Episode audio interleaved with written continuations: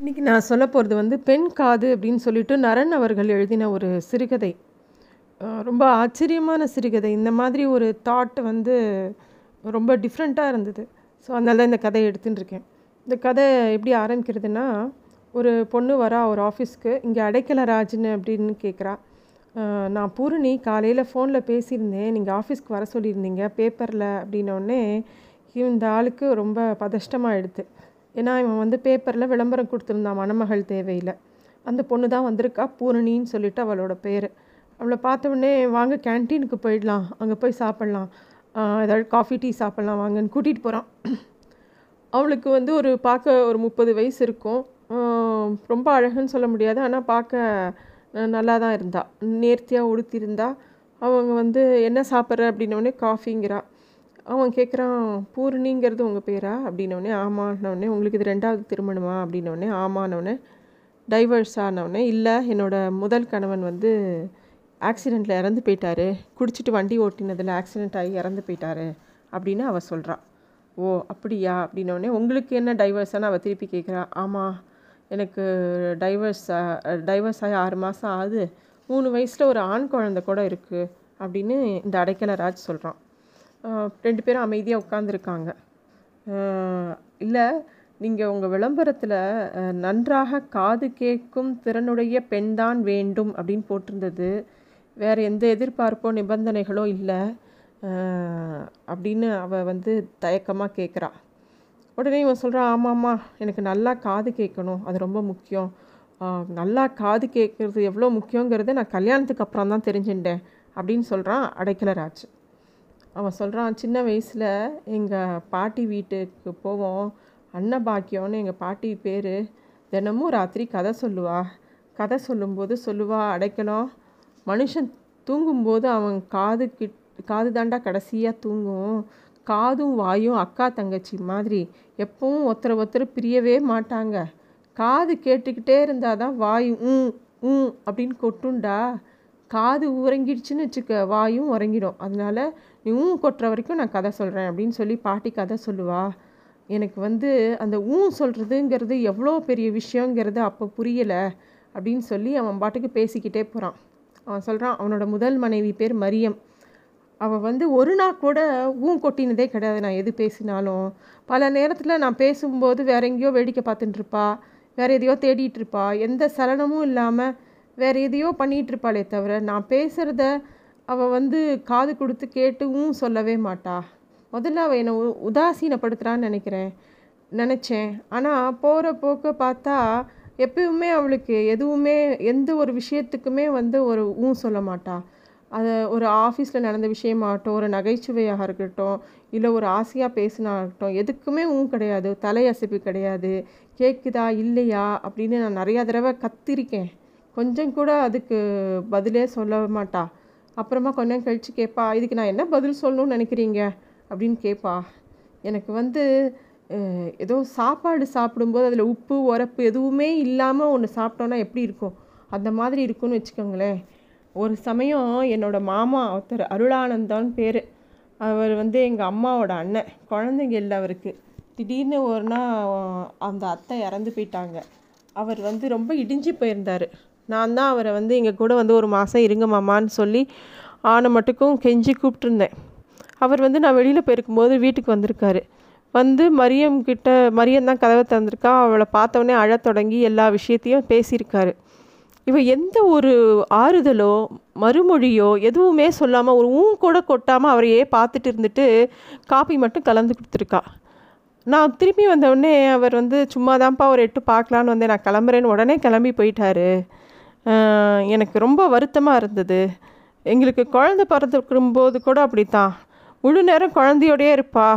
ஓ ஆனால் அந்த குழந்தைக்கிட்ட வந்து வார்த்தைகளே பேச மாட்டா. அமைதியாகவே இருப்பா. எனக்கு சில சமயம் அவளுக்கு காது கேட்குதா கேட்கலையான்னு கூட நிறைய சமயம் டம்ளரை தூக்கி வீசி எரிஞ்சிருக்கேன். அப்போ உள்ளேருந்து வந்து எட்டி பார்த்துட்டு அப்பயும் எதுக்கும் பதில் சொல்லாமல் அவள் பாட்டுக்கு போயிடுவா. அவள் சுபாவமே அப்படித்தான் அப்படின்னு நான் நினச்சிட்டு நிறைய நாள் பேசாமல் இருந்திருக்கேன். ஒரு நாள் பொறுக்க முடியாமல் அவங்க அப்பா அம்மாக்கிட்டேயே போய் சொன்னேன். அவள் என்னங்க எது கேட்டாலும் பதிலே சொல்ல மாட்டேங்கிறா. உம்முனே இருக்கா?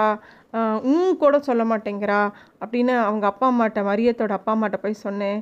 அவங்க வந்து ஒரே பிள்ளையாக வளர்த்துட்டோம் செல்லமாக வளர்த்துட்டோம். ஒருவேளை தனி ஒரே பிள்ளையாக வளர்ந்ததுனால அந்த மாதிரி ஒரு அவளுக்கு வந்து பேசணும் பழகணும்னு தெரியலையோ என்னவோ நீங்கள் பொறுத்துக்கங்க அப்படின்னு என்னை சொன்னாங்க.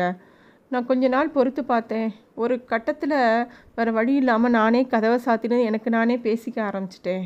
ஏன்னா எனக்கு யார் கூடயாவது பேசணும் போல் இருக்குது யாராவது எனக்கு திருப்பி பதில் சொல்லணும் போல் இருக்குது என் பொண்டாட்டி அப்படி சொல்லாத போது நான் ரூமில் கதவை சாத்தி நானே தனியாக பேச ஆரம்பிச்சிட்டேன். கடைசியில் டைவர்ஸ்க்கு அவள் காரணமாக சொன்னது கூட அதுதான். அப்படின்னு சொல்லி இந்த அடைக்கலராஜ் சொல்கிறான் அவன் சொல்கிறான் என்னோடய வார்த்தைகள் வந்து ஒரு பந்து மாதிரி பறந்து போய் ஒரு நாய் கவின்னு வந்து திருப்பி த எஜமான்கிட்ட கொடுக்குற மாதிரி என்கிட்டயே திரும்பி வந்தது அப்படின்னு சொல்லி அவன் ரொம்ப வருத்தமாக சொல்கிறான் அப்போ பூரணி கேட்குறா ஏன் உங்களுக்கு நண்பர்கள்லாம் இல்லையா? ஆஃபீஸ்லேயோ வெளி இடத்துலையோ? அவங்கக்கிட்டலாம் நீங்கள் பேச வேண்டியதானே அப்படின்னோடனே அப்போ அவன் சொல்கிறான் நான் பேசுகிற விஷயத்த கேட்குறதுக்கு ஒரு பெண்ணோட காது தேவைப்பட்டது எனக்கு. சின்ன வயசுலேருந்தே சம்பவங்கள் சுவாரஸ்யங்கள் துக்கம் மகிழ்ச்சி அழுக எல்லாத்தையும் சொல்கிறதுக்கு ஒரு அம்மாவோ ஒரு அக்காவோ ஒரு மனைவியோ காதலியோ தோழியோ மகளோ தேவைப்படுறது. ஒரு பெண்ணோட காதுக்கு என்னோடய விஷயத்தை கடத்துறதுக்கு தான் எனக்கு விருப்பமாக இருந்தது. அதனால தான் என்னவோ பெண்களோட காதுக்கு மட்டும் அணிகலன்கள் பூட்டி அழகு பார்த்துருக்காங்க. ஏன்னா பெண்ணோட காதுங்கிறது அவ்வளோ வசதியான ஒரு விஷயம் அப்படின்னு அடைக்கலராஜ் சொல்கிறான் அப்போ அவன் சொல்கிறான் நான் வந்து இந்த விளம்பரத்தை நிறையா இடத்துல கொடுத்தேன்.